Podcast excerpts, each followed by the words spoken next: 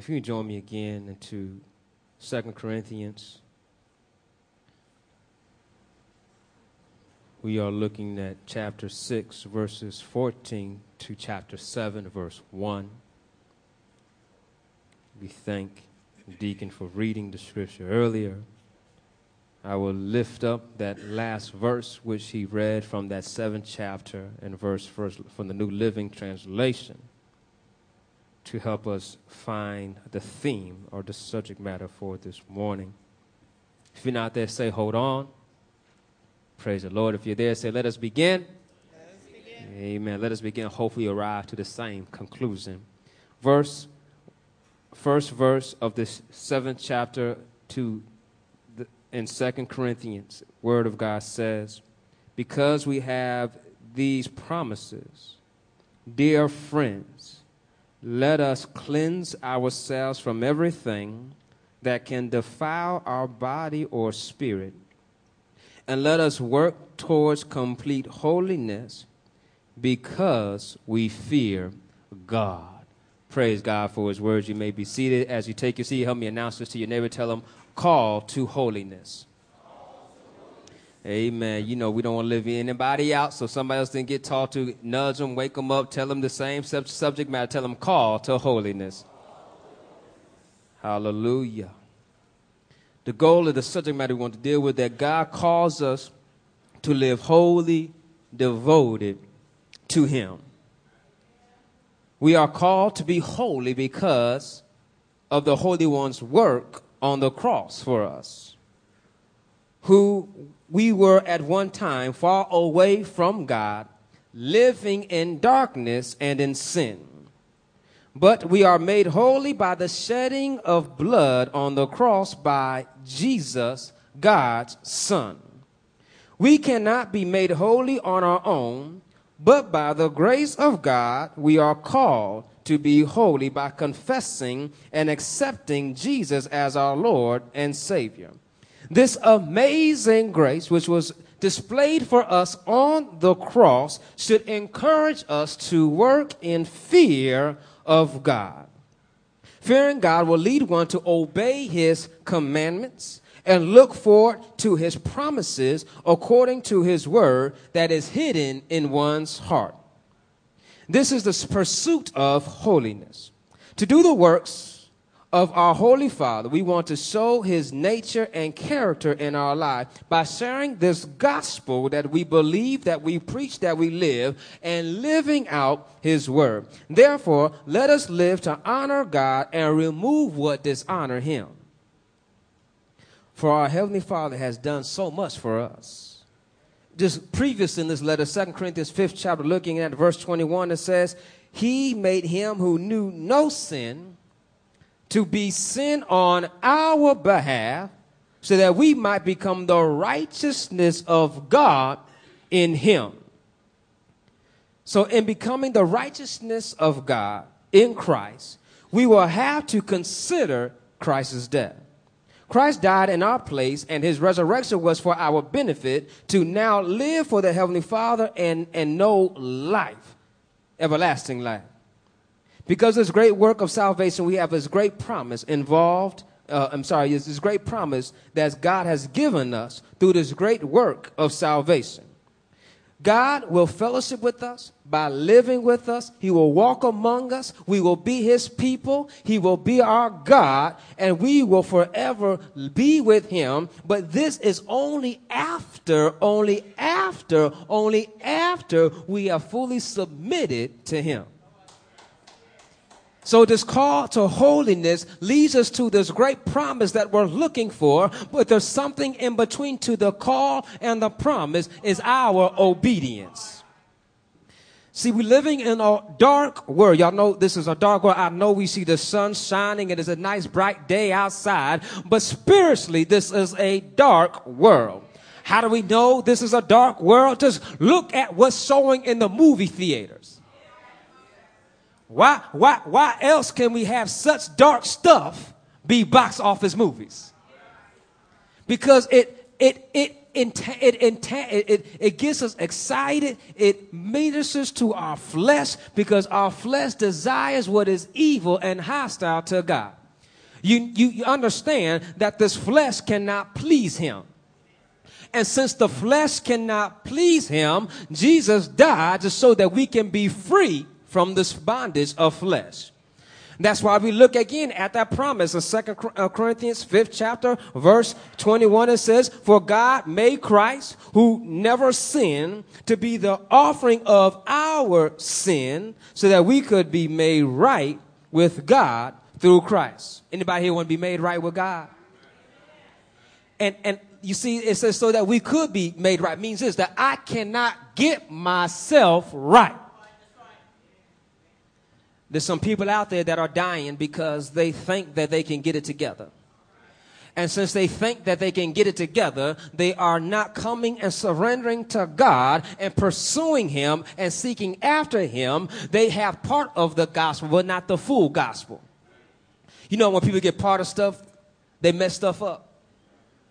People hear, seek ye first the kingdom of God, and all these other things will be added unto you. And they say, yeah, that's right. I want all those other things. But yet they got part of the truth.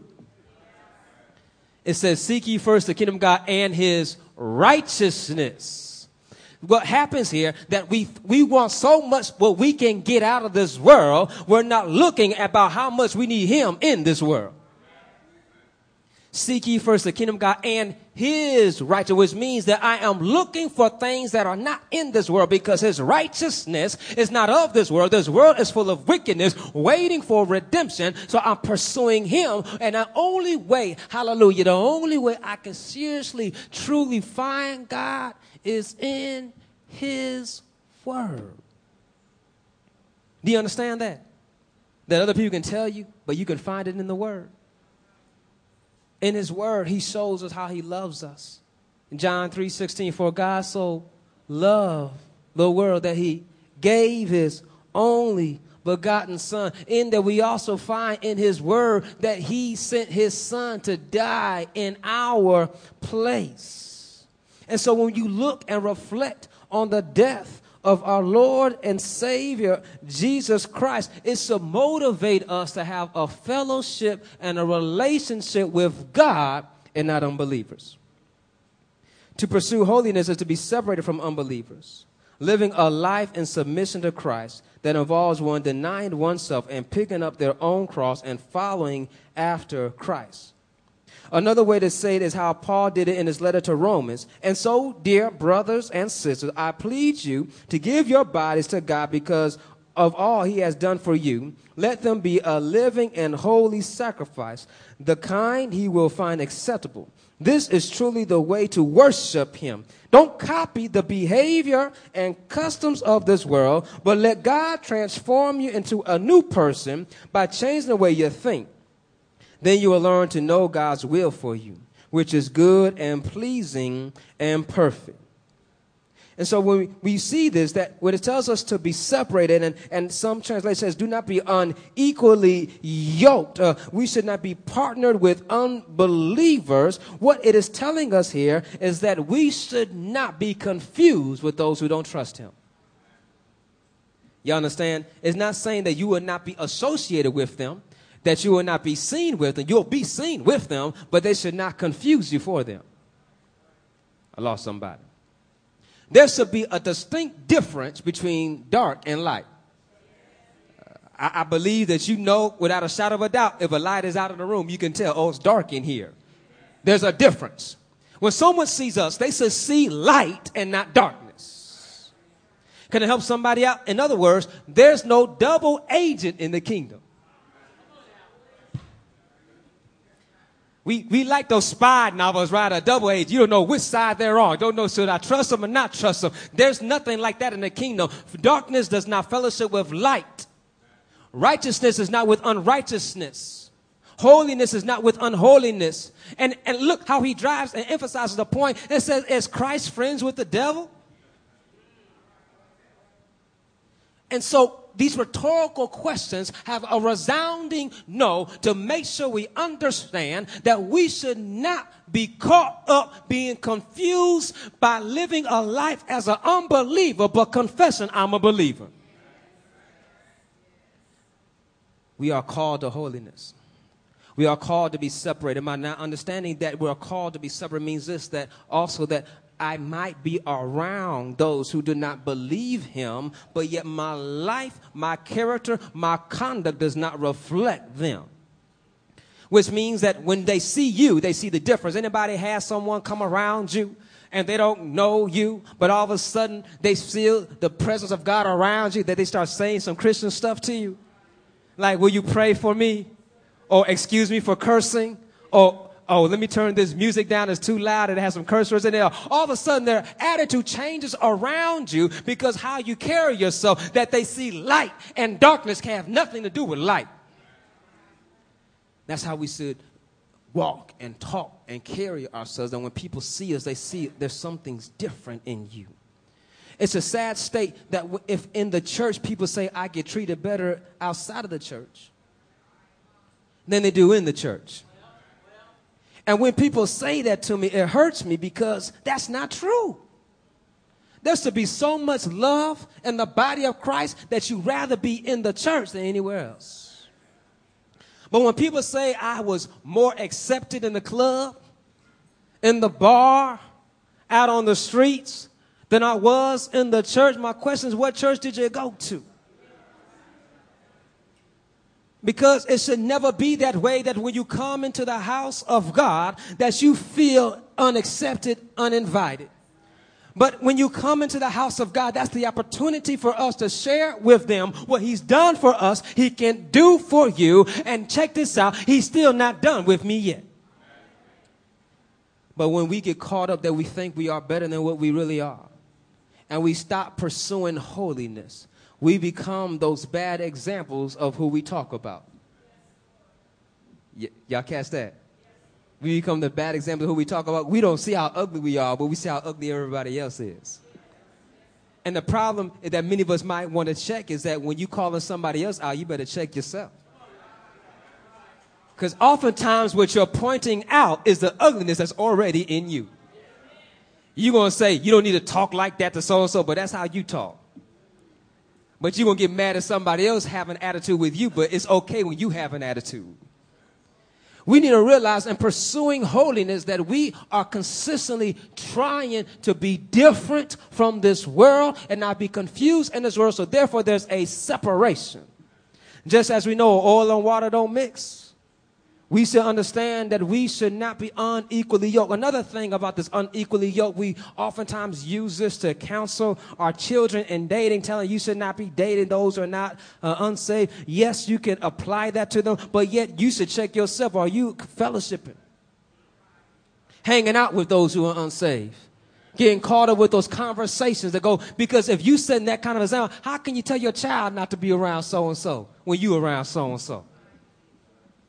It's a conflict of story. We need to set the example that how we interact and behave with people that they can see a distinct difference. Yes, so and so does this, but I don't do this, and that's why I don't hang out with them. They should know there's a difference. People should stop calling you to go out to doing the things you no longer want to do because they realize there's a difference in your character. So why should I bother calling you to tell you we're about to go party and we're about to go do this when I know you don't want to do this? Because it should be evident in our walk and in our talk that God is calling us. So look at what this calling us to be separate, to be different from the world. And then look at the promise that God will give to those who are different. He says, I will be your God. You will be my sons and my daughters. And what I, lo- what I love about this, he says, I will walk with you, means I will commune with you. I will have fellowship with you. And then it says, I will live with you. I will make you my home. I will dwell with you. This is beautiful. This is beautiful. Look, look, look deeper within this text. He says, I will walk with you. I will live with you. You will be my sons and you will be my daughters. This is going back to what he originally wanted when he made Adam and Eve in the Garden of Eden. He says, I will walk with you. I will talk with you. I will dwell with you. But when sin entered in, he says, no longer can I walk with you. Can I talk with you? Can I dwell with you? Y'all need to get up out of here. That's what sin does. Sin will separate us from God, but God wants us to be separated unto Him. So He has provided the great sacrifice in Jesus to die in our place. Can I give you another example? How, how could it be that I say I love my mother and my father? And my mother and my father made sacrifices to make sure I had a great education, to make sure I had a place to stay. They put me through college and I get gainful employment. And I and they tell me this. They tell me say always be honest, do your job and be respectful. And I do all that, but I never call them. Does that show gratitude? But yet that's how we say we live for the Lord. It's as long as I show up to church long as I give some tithes and some offering, but I have no relationship with you. I don't communicate with you. I don't seek after you and see what else can I do to please you, but I just go on and get what's mine. That is not what he's calling us to do. He is calling us to pursue him and pursuing him means that we are seeking to have a relationship with him, commune with him and to know his will. So if we understand that relationship and that aspect, how dare we say to our Father, I'm never going to check in with you. I'm never going to talk to you. I'm never going to pursue you. But long as I get what I want, it should be all right. I didn't break any laws that the state has made, but I've broken his laws because I've put idols before him. When we have anything before God, that's an idol. So therefore, because it's a great work, we ought to pursue holiness. So we should, we should not be confused with living in this world. Because we understand what, because we are surrounded by darkness, the light had to come into this world so that we will know how to, the way out of darkness into his marvelous light. Because we understand, right, light does not fellowship with darkness. Therefore, as believers, we must remove ourselves from the darkness we have to live a life that is pure and holy unto Him. This calls us to be His children. Being His children, we must reflect our Father. And reflecting our Father, we must be holy, for our Father is holy. And do you see this? How God says this? That He will dwell with His temple, His children, His church. We are to be vessels for the holy living God. And look, in his temple, there should be no idols. Last, last week we talked about Jacob and having a holy household and, and, and how he removed all idols from his household and they made an altar when they got to their destination. My question to you do you have an altar in your house? Do you have a place that you spend time in devotion and prayer, seeking his face to see his face? And have you removed anything that would distract you from him? You, you might be saying, oh, what is my altar? Your altar might be your bed. You get down on your knees and your bed becomes your altar. Your altar might be your closet. You go into your closet, get down on your knees, It'd be right there. Your altar might be your front porch. You sit down there in the presence of God and seek his face. You don't necessarily have to get some stokes, some stones or some sticks and some wood and cut it out and build it up. But this altar is his, is your heart that when you make yourself available to say, God, here I am. My life is yours. I give myself away. I'm devoting myself to you, you're making an opportunity for God to minister to you and through you. And you say, Lord, let me remove anything and everything that will distract me away from you because I want to remove idols. Go to the point of think about this. How would you feel if you came up into the church and you saw a whole bunch of idols in here? Would you say this is a place of God? Where you're going to see all kind of different religion artifacts up here in a place with, with lights and candles and shrines dedicated unto them? Nope. That's why God is making it clear to us that we should not make any graven images before Him. We need to grab hold to this. He makes it clear when you look in, in Exodus, the, the 20th chapter, when he makes them and gives the, the, the Ten Commandments, he makes it clear to them that there should be no other gods before him. You shall not worship them or serve them, for I, the Lord your God, am a jealous God, visiting the iniquity of the fathers on the children, on the third and fourth generations of those who hate me, but showing love and kindness to thousands to those who love me and keep my commandments. Do you see that in the promise? Then when we keep his commandments, he will show his love to us. But just as he will show his love to us, he will also show his wrath to those who do not love him and wait for the coming of his appearing. You see, the, the, the issue is that in this world and understanding this gospel message, we understand that his love brings forth his mercy and his wrath brings forth his punishment. And John 3:16 goes on and verse 17 says that he did not come into the world to condemn the world, but that the world might be saved. Which means that he could have come to punish us, but his mercy was so great. Hallelujah his mercy was so great that he says, I desire that you might know me and know life and know the coming of my kingdom. Because you understand, he's coming back again. And since he's coming back again, we ought to redeem while the day is still day. We ought to work while it's still day. We need to get out into the field and do the work of the Lord and proclaim the gospel to all who are willing to hear and declare to them that the kingdom of God is at hand. Repent and know him. Because you understand that as Paul is writing to them, they, he's happy that the Corinthians were moved to sorrow and the sorrow moved them to repentance. And he's encouraging them that as you understand this great promise, look at these great promises. You go back into the fifth chapter, you can see there's a promise that we will have a, ha- a house not made by man's hands. Oh, hallelujah. That's a good promise right there. We will be present with the Lord, though we're absent with the body. Oh, that's a good promise right there. We are new creatures in Christ Jesus. Oh, that's a good promise right there. And then it goes on in chapter 6 saying that then that we will be his temple, his place of fellowship, will be his people. He will be our God, it will be his children. And so these some of these promises we have already attained, and some of them we are waiting for. How many are waiting for that new body? Over in glory. How many are waiting to be in his presence? And so he's letting us know that this is the promise that if you trust me and you desire and you pursue after me, you know that this world cannot do anything to you that will hurt you because what? If you're absent from this body, what? You'll be present with me. Oh, glory be to God. When I think about how we are crossing over, it's, it's, it's sort of like having a dream. You can think anybody ever take your child to one place and they go to sleep. So you put them in a the car, they go to sleep in one place, but they wake up in another place. That's what's happening to us. That we, we trans over when we fall asleep, we want to wake up in another place. And in this other place, there'll be a place of joy, a place of laughter, a place of everlasting bliss. There'll be no more pain. There'll be no more suffering. He said, He'll wipe away the tears from our eyes. We'll be able to partake of the tree of life. This is what we're aiming for, what we're striving for, what we're working for, and, be, and we're only able to achieve this because all the work wait done 2,000 years on Calvary. Y'all know what happened on Calvary, right? That He died in our place.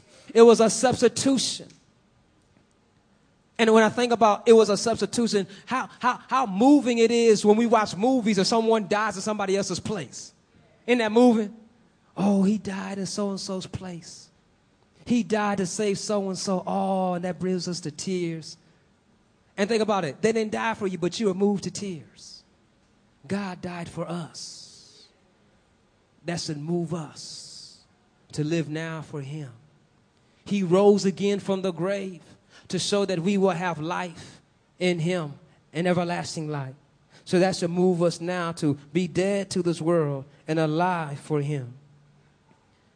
He died for everyone, so that those who receive His new life will no longer live for themselves. Instead, they will live for Christ, who died and was raised from them. That's 2 Corinthians 5:15.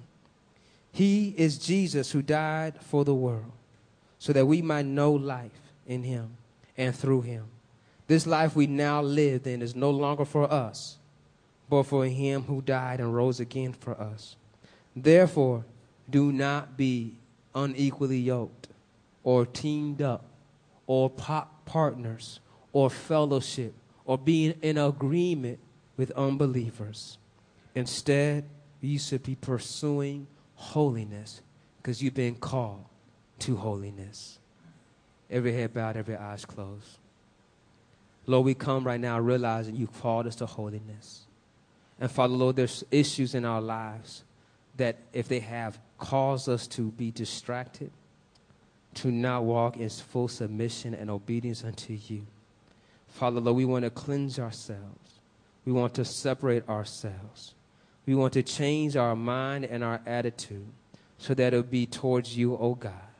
That we'll no longer be horizontal focus, but vertical focus. That we keep our eyes upon the hills from which cometh our help. And all our help, Lord, comes from you. You will guide us. You will direct us. You will keep us. You will hold us. You will, you who are able to keep us from falling and lead us not into temptation. You are able to give us, to uh, strengthen us and surround us and keep us and not give us more than what we can bear. You are able to supply our every need. You are able to do exceedingly and abundantly above and beyond what we can ask or think or even imagine. All, all of this by the, by your glory and by your power and by your riches that you've placed in us us for the glory of your church in Christ Jesus. And Lord, we want to respond to this call of holiness. That when people see us, they see light and not darkness. That when they see us, Lord, they see a distinction between the world and those living for you. We want to be the light of the world, the salt of the earth. Lord, there might be someone here who does not know Jesus. Lord, I pray today that they realize that they can't get it right, but Christ made them right by dying on the cross for their sins and rising from the grave on the third day. Lord, I pray that they can confess all who call on the name of the Lord shall be saved. Lord, we pray that they will confess and believe today, and we will welcome them here in this place. All God's children that agree say, Amen. Amen. Maybe stand.